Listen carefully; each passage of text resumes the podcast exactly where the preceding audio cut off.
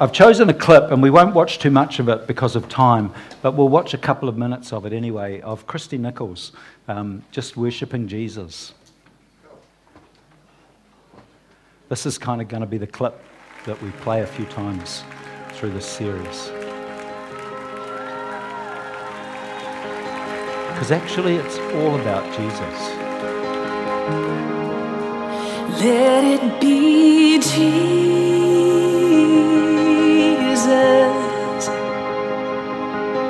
the first name that I call, and let it be Jesus,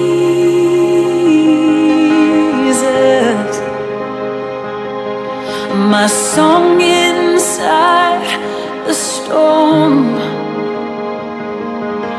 I'll never need another.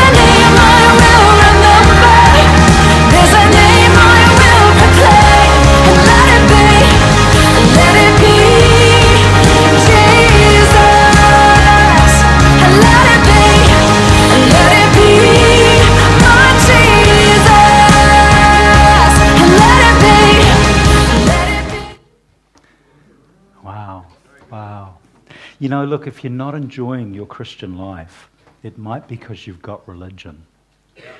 Religion is an antivirus to true Christianity. It's about rules and regulations, and I've got, the, I've got the, the manual, and I do this, and this is what it means, and someday I'll find heaven. You got the wrong thing if, if, you're, if you're living that way. It's about Jesus. And we need revelation of Jesus. We need, see, see, there are moments in time when truth that we understand actually su- suddenly become real. I pray, God, let truth about Jesus become real today for every one of us. Because you are the center. We're going to worship you like that for who knows how long when we first get to heaven. We're just going to be in this concert with you as the, as the center. And all of, all of eternity, all of time, everything that's been created, even rocks, Lord, everything has a, has a sound to worship. And we are going to be together to worship you. Yeah, Oh God, may, may, may that become something that actually the light goes on and we understand how good that is. That's not boring. We understand how good it is. Hey, are you ready to think this morning?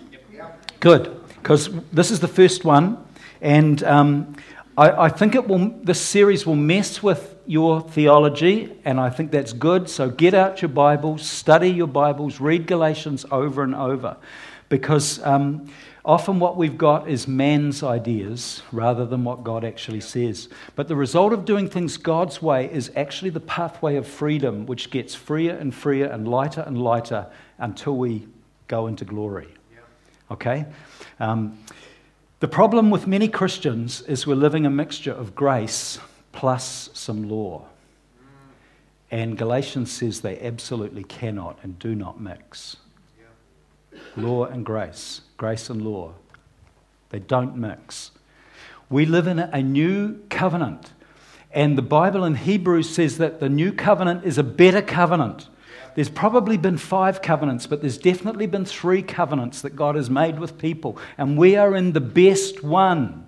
We're in the one that's better than all three before that the Davidic covenant, the Moses covenant. We're in the covenant of the new covenant that the Bible says is better and has better promises. And they're promises for you. They're promises for your life that will make a difference. Let me, let me just jump into Galatians. I'm going to read more scripture than I've ever read in church in one go. Here, here, we go. This letter is from Paul, an apostle. I was not appointed by any group of people or any human authority, but by Jesus Christ himself and by God the Father who raised Jesus from the dead. That's a pretty good start by Paul. All the brothers and sisters here join me in sending this letter to the churches of Galatia. May God our Father and the Lord Jesus Christ give you grace and peace. Amen. I'll take that. Jesus gave his life for our sins, just as God our Father planned, in order to rescue us. Say, rescue. It's an important word from this evil world in which we live. All glory to God forever and ever. Amen. Amen. And then look at this. I am shocked. This isn't how Paul normally starts a letter, but he does here. I am shocked, he says that you are turning away so soon from God, who called you to himself through the loving mercy of Christ. You are following a different way that pretends to be the good news, but is not the good news at all. You are being fooled by those who deliberately twist the truth concerning Christ. Let God's curse fall on anyone, including me, or including us, he says, or even an angel from heaven who preaches a different kind of good news than the one we preach to you. And he means I preach to you, Paul. I say again that what we have said before if anyone preaches any other good news than the one you welcomed, let that person be cursed. He says, this is pretty obvious. He says, obviously, I'm not trying to win the approval of men. but of God. If pleasing people were my goal, I would not be Christ's servant. Dear brothers and sisters, I want you to understand that the gospel message I preach is not based on mere human reasoning. I received my message from no human source, and no one taught me. Instead, I received it by direct revelation from Jesus Christ. You know what I was like when I followed the Jewish religion, religion, religion, religion how I violently persecuted God's church. I did my best to destroy it. I was far ahead of my fellow Jews in my zeal for the traditions of my ancestors' religion. But even before I was born, God chose me and called me by his marvelous grace. Then it pleased him to reveal his son to me so that I would proclaim the good news about Jesus to the Gentiles. And he did that by knocking him off the, the horse he was on, making him blind, putting him on the ground, and, and, and he hears this voice speak to him and said, Who are you? And he says, I'm, and the voice speaks to him and says, I'm Jesus, the one that you're trying to persecute. And he gets up blind, but his sight came three days later. Let me go back to the text. Ah, I can't remember where I was. 15. But even before I was born, God chose me. Then it, that it pleased him to reveal his son in me so that I would proclaim the good news about Jesus to the Gentiles. When this happened, I didn't rush out to consult with any human beings, nor did I go up to Jerusalem to consult with those who were apostles before I was. Instead, I went to Arabia and later returned to the city of Damascus. Then, three years later, I did go to Jerusalem to get to know Peter, and I stayed with him for 15 days. The other apostle I met at that time was James, the Lord's brother. And I declare before God that what I am writing to you is not a lie. After that visit, I went north into the provinces of Syria, which we all know about today, and Cilicia. And still, the Christians in the churches in Judea didn't know me personally. All they knew was that people were saying the one who used to persecute us is now preaching the very faith that he tried to destroy. He's been totally turned around. And they praised God because of Paul. Then 14 years later, so now we're 17 years after Paul got saved, I went back to Jerusalem again, this time with Barnabas and Titus. Say Titus. He's a key ingredient in this story, came along also. I went there because God revealed to me that I should go. And while I was there, I met privately with those who, can, who are considered to be the leaders of the church and shared with them the message I had been preaching to the Gentiles. I wanted to make sure that we were in agreement for fear that all my efforts had been wasted and I was going to be running this race for nothing. And they supported me and did not even demand that my companion Titus be circumcised, though he was a Gentile. He was either a Turk or a Greek. And even that question came up only because some of the so called Christians, false ones, really, who were secretly brought in, they sneaked in so they could spy on us and take away the freedom. You see, Christianity is actually about setting human beings free for choice, to make positive decisions, free to love God, not robotic. But they wanted to enslave us and force us to follow their Jewish regulations, religion. But we refused to give in to them for a single moment. We wanted to preserve the truth of the gospel message for you, he writes, but also for us. And the leaders of the church had nothing to add to what I was preaching. By the way, their reputation as great leaders made no difference to me, for God has no favorites. Instead, they saw that God had given me the responsibility of preaching the gospel to the Gentiles, just as He had given Peter the responsibility of preaching to the Jews. For the same God who worked through Peter as the apostle to the Jews also worked through me as the apostle to the Gentiles. In fact, James, Peter, and John, who were known as the pillars of the church, these are the top guys, these are the men, recognized the gift God had given me. And they accepted Barnabas and me as their co workers.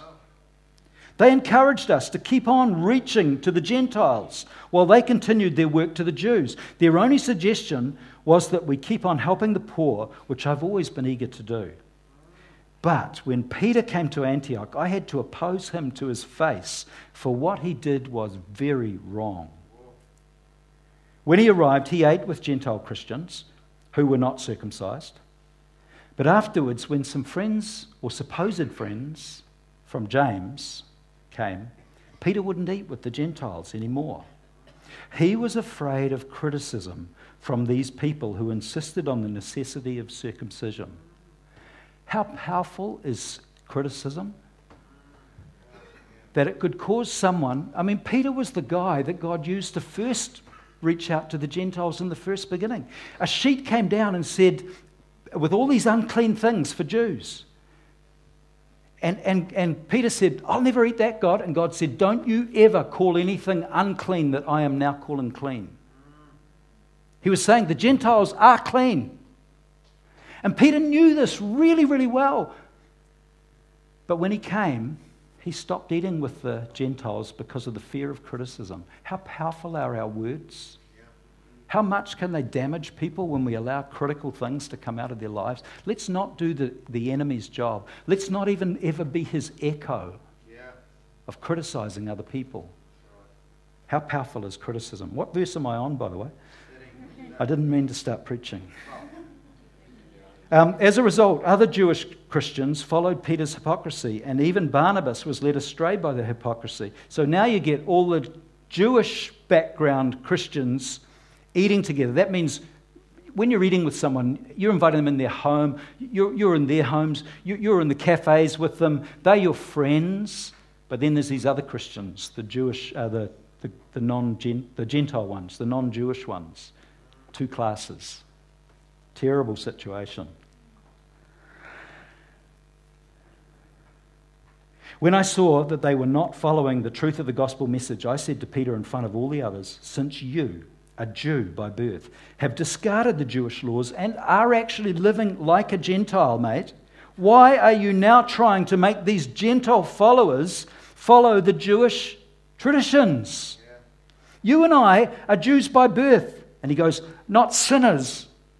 There's a little bit of the racial kind of background that he, he carries as a, as a Pharisee. He's been raised in that somehow the, the Jews are better than every other race on the earth. Not sinners like the Gentiles.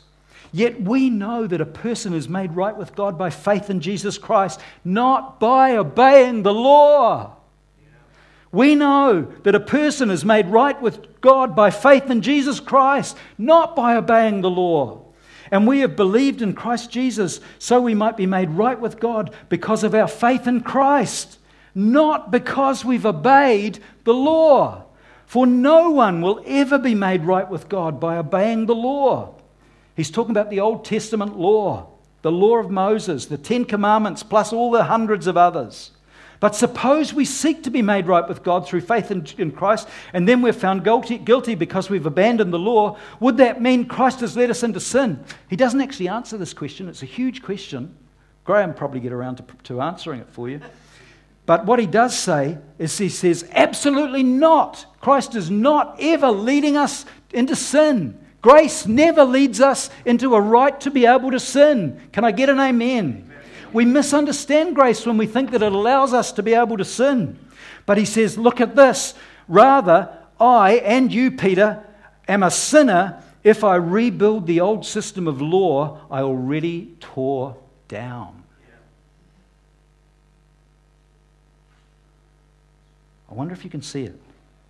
For when I tried to keep, Paul says, for when I tried to keep the law, it condemned me. So I died to the law. I stopped trying to meet all its requirements so that I might live for Christ, live for God. My old self has been crucified with Christ. It's no longer I who live, but Christ lives in me. So I live in this earthly body by trusting in the Son of God who loved me and gave himself for me. I do not treat the grace of God as meaningless, for if keeping the law could make us right with God, then there was actually no need for Jesus to go to the cross and die if we can do it. I just want to take you through this passage quickly. Um, the first thing I want you to know is Paul is really stirred up. He's ticked off. In verse 6, he says, I'm shocked that you're turning away. In the NIV, it says, I am astonished that you are quickly deserting Christ and are turning to a different gospel that actually is no gospel whatsoever. The message says, I can't believe your fickleness, Galatians. How easily you have turned traitor to Christ by embracing a variant message. And it's not a minor variation, you know, it's a completely other, an alien message, a no message, a lie about God. So, what did they do to turn away from Christ.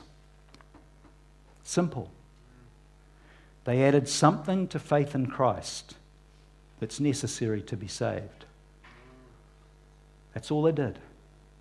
And he is strongly and passionately and articulately fighting for the real gospel the gospel of God's amazing grace. He's like someone who comes to your home, they enter in, and with hardly any pleasantries at all, they suddenly start telling you down the line. That's what Paul's doing. It's not how he starts the other letters. He's really stirred up because keeping the true gospel and the gospel true is so important because actually people's salvations are at stake. He says there are things that people are believing that are false gospels and they will, they will not prove true in the end. You see, God's way, the Bible says, is actually quite narrow. It's quite defined. It's called a narrow gate. And it was a picture of the wall of Jerusalem and the narrow gate that people had to go down through. You either got in the gate or you didn't. If you walked into the wall, you didn't get through. If you picture the tunnels at Kaikoura, you know the two tunnels that are there? They're actually marked. Even whenever I drive through them, I look at the wall as you're just approaching the tunnel, and you can see that they're actually quite marked from people who didn't make it. Trucks or caravans, that they were not dead center, and they got obliterated, and those tunnels show the scars of some bad accidents. The Kaikoura tunnels. Look at them when you go through them next. Some people are aiming at a relationship with God and eternal life, but what they're believing is not the true gospel, and they are going to crash into the wall and not make it. And that's what this book is all about. Paul is explaining the way to access God and showing that any other way, even if it sounds really similar and pretty sensible, it won't work. And he's ticked off. The, the, the, knowledge that some people's salvation is at risk has stirred something within him. And it, from the moment these guys came saying, Yes, you believe in Jesus, but you need some extra stuff from the Old Testament as well, let's start with circumcision. Paul just goes, No, that's not the gospel. The gospel is grace from God through Jesus. It does not need law to be made right and to have right access and a right relationship with our Father God. It just requires what Jesus has done. Can I get an amen? amen.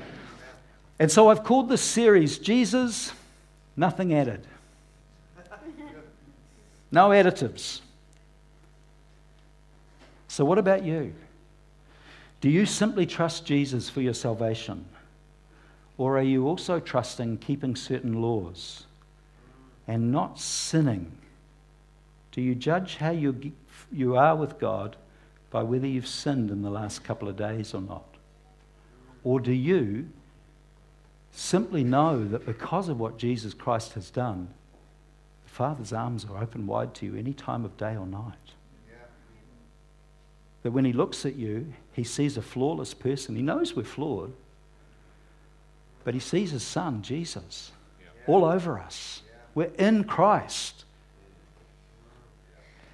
You know, Christy Nichols, Nockels sings like that because the revelation of this truth is so real and so deep. So the question is what's the problem with a small addition? When we consider how we get made right with God, accepted by the Father, and how to live daily our Christian walk, Galatians tells us law, or grace plus a little bit of law won't mix. Chapter 2, verse 4, chapter 2, verse 16, verse 18, and verse 21, they're all there. And whether you are accepted by God has nothing to do with whether you've been good. Being good, i.e., not sinning, is very good. The Bible's not against that. That's called sanctification. We are supposed to continue to get better. God's not against that. But God is something that is so amazingly beyond a human being's ability to be able to comprehend. He's actually dealt with all the sin in Jesus, even the future sin in Jesus. And the church has often said, don't preach that. We're much more comfortable that people have to sit under law because that will hold them being good. The problem is it doesn't work. And the second problem is it is not God's way. And the third problem is it's all about man, not God. And salvation is all about Jesus and God, not man. Am I getting through? I have lived so much of my Christian life with grace plus a lot of law. And I would throw a guess out that most of us have. Yeah. And God's opening the scriptures up afresh across the planet and saying, no, it's not like that at all. Being good is a good thing. We are supposed to live well. Oh no, I'll, I'll lose time. If I'll, let me carry on. What's wrong? but um, so Paul's arguing and explaining this um, throughout the letter. Many people judge whether God accepts them on a daily basis on the basis of their performance. How have I gone?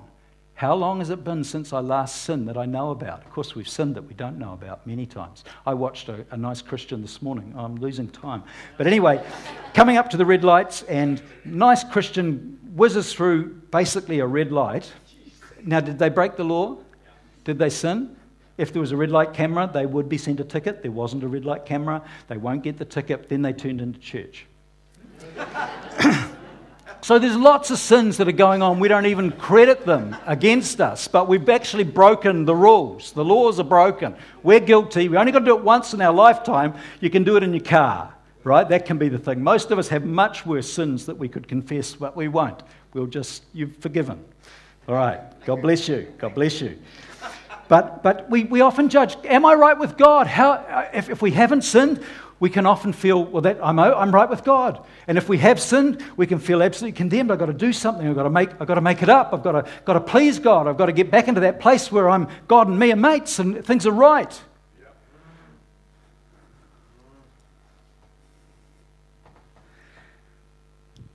Now, to understand what's going on, you have to actually read the scriptures pretty carefully and the context and, and interpret why he's saying certain things. But the scripture gives some very good clues. And he starts by saying, What I preached to you originally is absolutely true. He said in verse 4, I told you, Jesus gave his life for our sins and he rescued us. Now, there's a huge difference between Jesus empowering us to work towards our salvation and save ourselves, or partly save ourselves, and being rescued. Think Piha Rescue, for example. And in Piha Rescue, uh, they go out and the rips have got people, and people foolishly swim against the rip, tire themselves out. You always swim uh, sideways to a rip to get out of it, but people will swim trying to get back to shore directly against the rip, get tired out. They come to rescue you. But you see, the person can't be rescued until they are completely given out from anything that they do. If the rescuer gets too close, the person who's drowning will drown them, trying to frantically get free. It's not, and, the, and so the lifeguards are taught to push those hands out the way and flip them onto their back and grab them under here, although not to block all the air, or grab them around the chest, and, and this, the lifeguard's strength rescues them.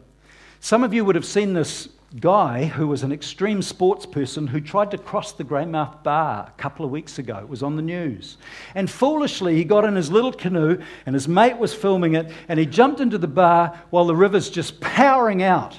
How many have stood on the end of the embankment there when the river's in flood? And, and you, I mean, I just stand there with fear. I just, I just, I don't want to get in that water. This mug was crazy enough to jump into the water within seconds, certainly within a minute. He was in dire straits. He knew that he could do nothing to rescue himself. He was going to die if it was left up to him. But he had some good mates. One of them had a life, a life uh, ring with a rope on it, and, and they got down onto the sort of the part that can get washed. So they were pretty dangerous circumstances. And they threw it out and they rescued him. And he's this limp rag when they pull him in. And the rescuers deserve the glory. Nobody can tell anyone that that guy rescued himself and was part of the rescue. When you're rescued, you haven't got a show. You're going to drown if you're not rescued. You're going to die. And that's what the Bible says for every human being. Jesus rescued us when we were totally unable to save ourselves. That's what Jesus did on the cross for all of us. But now some people had come from Jerusalem, from James. And they're saying, yeah, Jesus saves. We've got to believe in Jesus. We've got to trust Jesus. But also, to be really acceptable with God, the Father, we need to add some stuff that we do to that. In other words, you as a human being need to do something to be able to be rescued. You need to keep some Old Testament laws. Let's start with circumcision. Now, if you don't know what circumcision is, God bless you.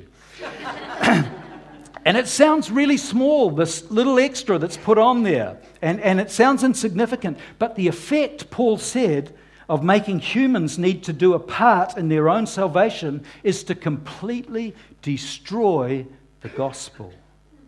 It doesn't just diminish it or make it less obvious.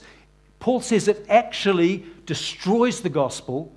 And instead of Jesus being the one that saves, it puts the emphasis on the human being as the one that saves.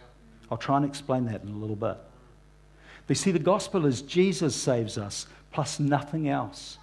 If we have faith in Jesus, that he has done everything on the cross, that that incredible act of the cross was so.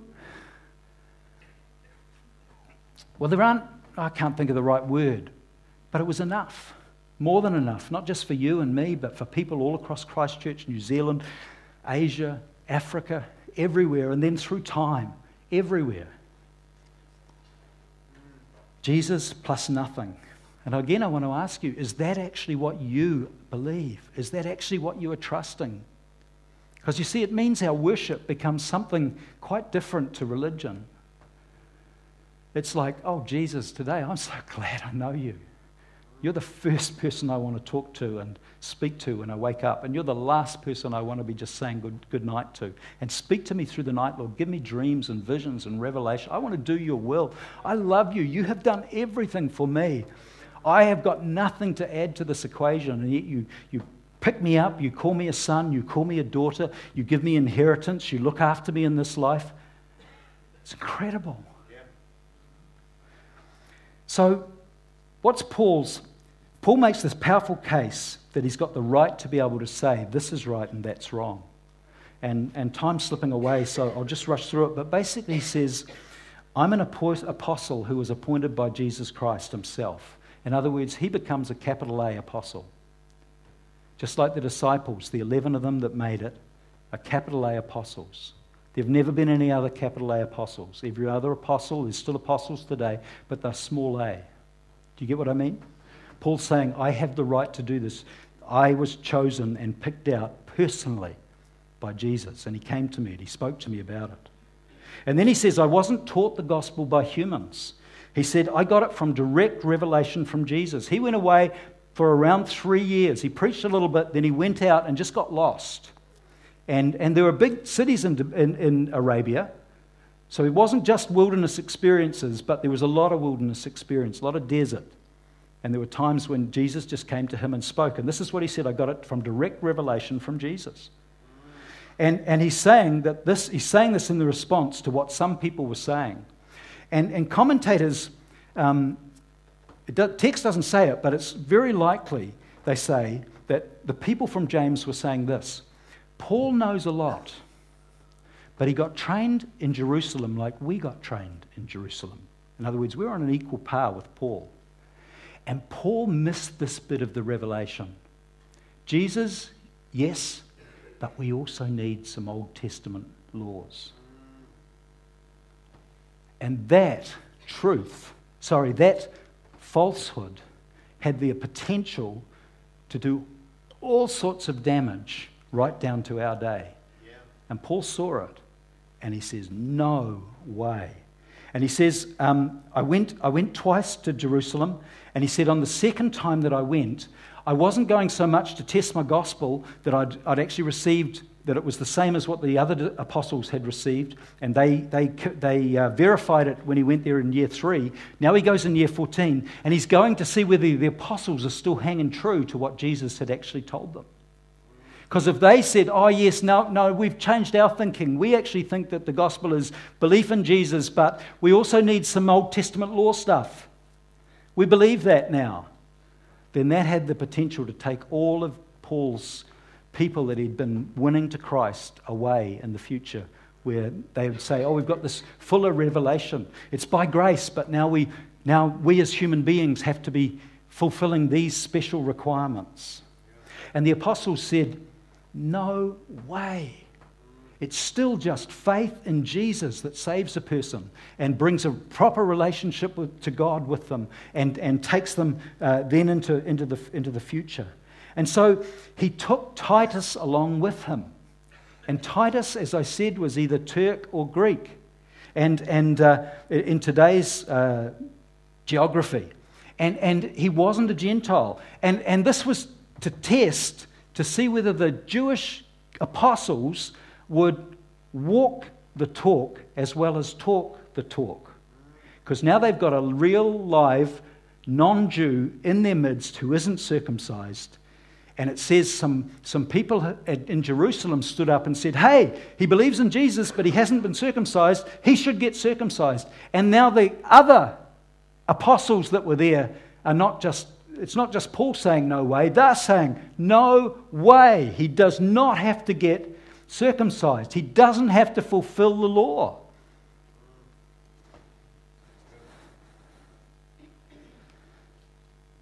And we're to daily, to daily live our lives clinging to Jesus, not trusting in our own righteousness. How long we've gone without sinning. Yes, we're not to sin.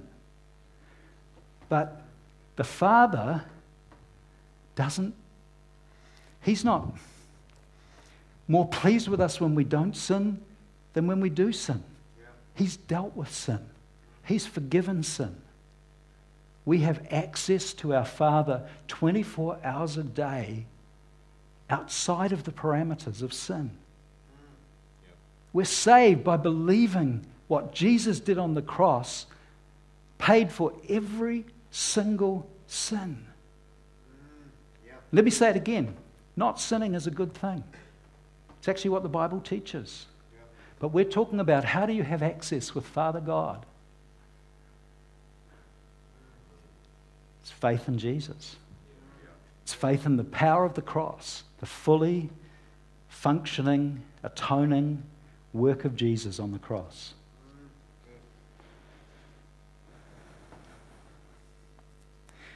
And Paul's clarity to see this means that people who trust in Jesus Christ for salvation are going through those Kaikoura tunnels, right down the centre, no accidents, just straight through. And people that are believing in faith in Jesus plus some other requirement are going to smash into the side of the Kaikoura tunnels.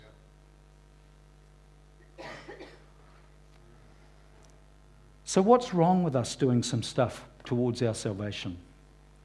People down through the ages have, have felt that we should. It's a human, natural conclusion. But remember, God said, Your thoughts are here, my thoughts are so far above, we can't actually get a line. I, I actually think better than any human being. Remember? People have always thought, well, we've got to do stuff humanly speaking, it just sounds so right, so achievable. So long as God makes up the difference between our best and perfection, and, I use this as an altar call situation. And, and I say, look, you know, Mother Teresa was here, and Billy Graham was here on the ladder, and perfection's here, and, you know, where are you? And, and what about the gap? But what, and I'm still going to use that. Please allow me to use it. It's, the, it's one of the best illustrations that people can get a handle on but you're going to hear me say, actually, the gap is much bigger than you might even think it is, because the gap is the total thing. Verse, chapter 2, verse 21 really sums it up really well. Paul says, I don't treat the grace of God as meaningless. For if keeping the law could make us right with God, then there was no need for Christ to die. Let me, let me just expand that a little bit as the music team come. Self salvation is completely beyond us. It's not a wall we're trying to climb or a distance we're trying to cover. It's being able to pay the cost of our rescue. And the cost meant there had to be a perfect, unblemished person who would swap what we were supposed to have and they would be sacrificed instead. And then that perfect, unblemished human being had to experience the wrath of God upon them and be able to handle it as punishment for our sins. And we have no part in that sacrificial act. We would be wiped off the planet, physically just disintegrated, if we had to take even a fraction of what was placed upon Jesus Christ.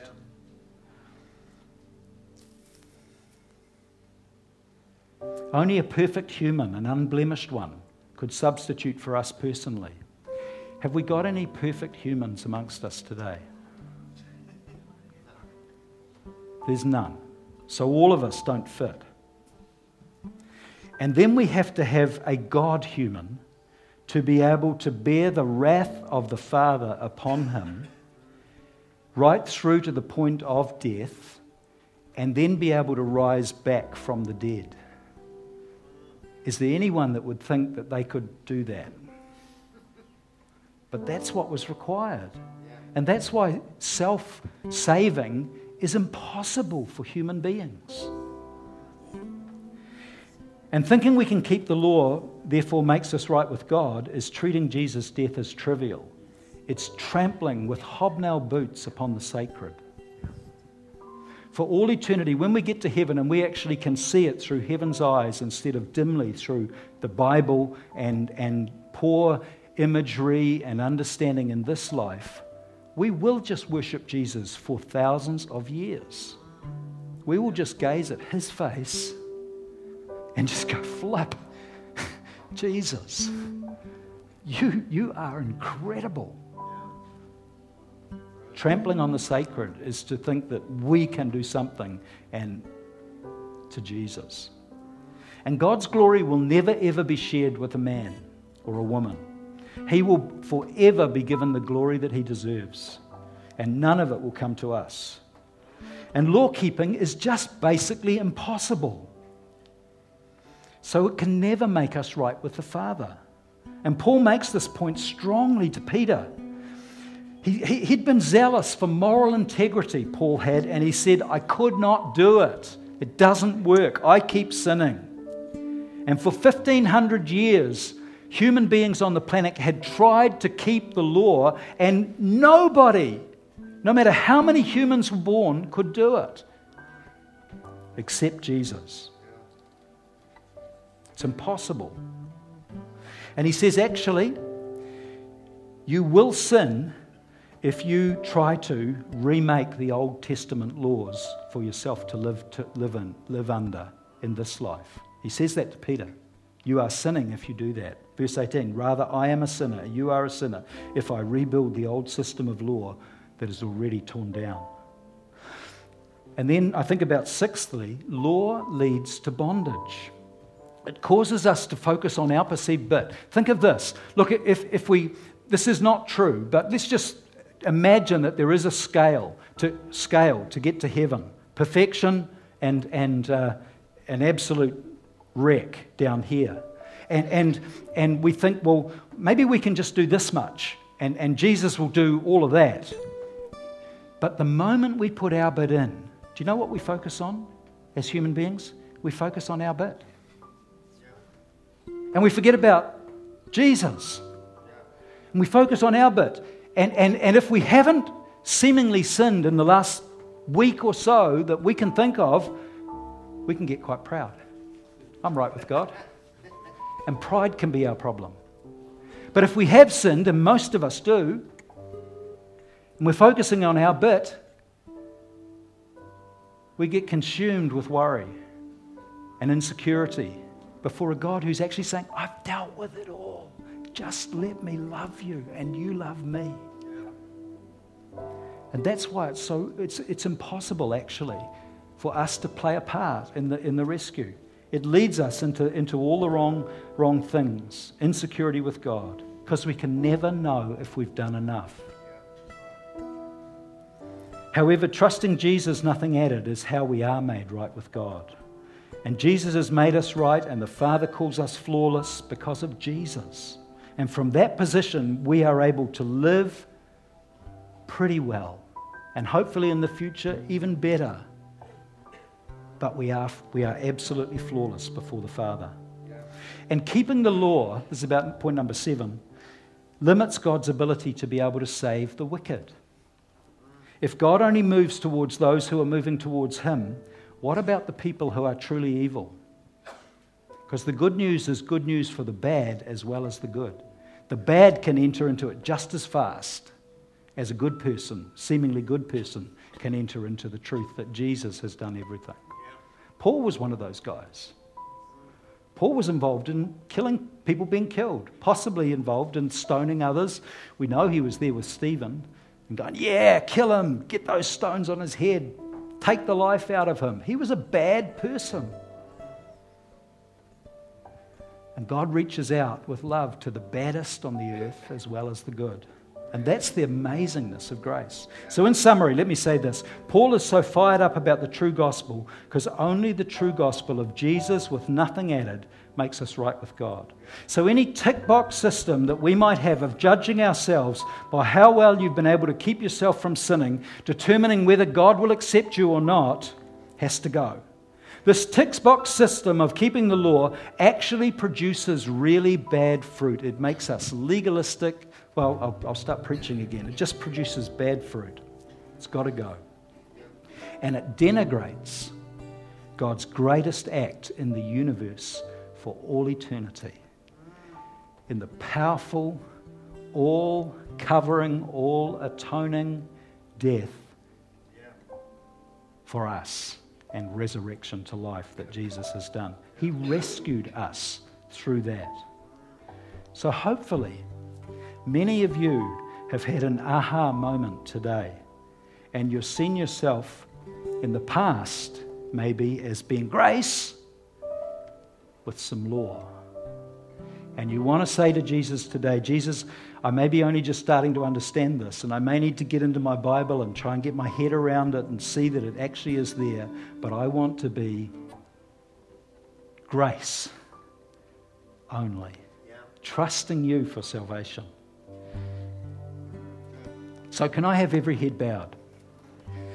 And whether it's your first time of wanting to give your life to Jesus Christ, because what I'm saying makes sense to you, or you're just wanting to center yourself for the tunnel and say, Jesus, I trust your work on the cross alone. I'm not trusting anymore in anything that I'm doing.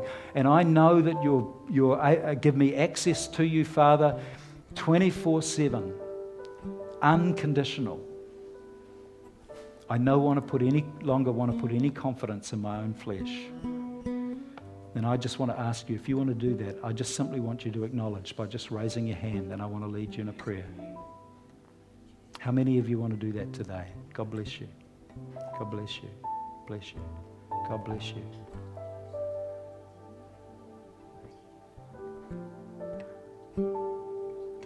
Okay, let's pray. Jesus, thank you that you are a perfect God man. Can you just all play that with me? And you loved me enough to die for my sins. So that I can live for you. With the old completely forgiven and passed away. Come into my life today. Do the exchange of my sin for your righteousness. I'm going to trust that you alone are enough to make me right with Father God.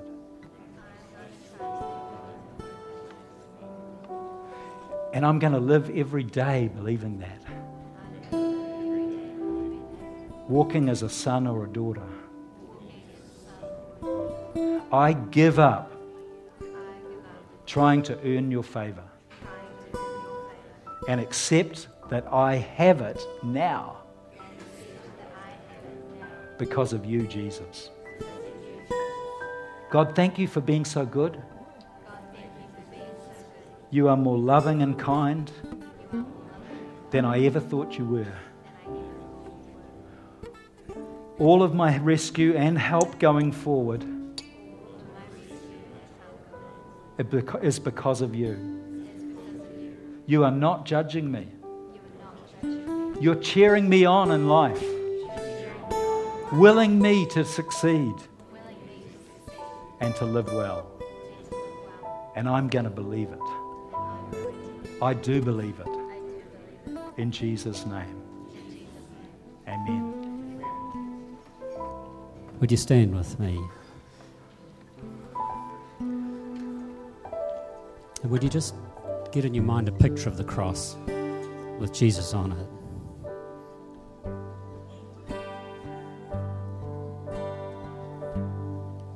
I cast my mind to Calvary, where Jesus bled and died for me. I see his wounds, his hands, his feet, my Savior on that cursed tree. His body bound and drenched in tears, they laid him down in Joseph's tomb. The entrance sealed by heavy storm.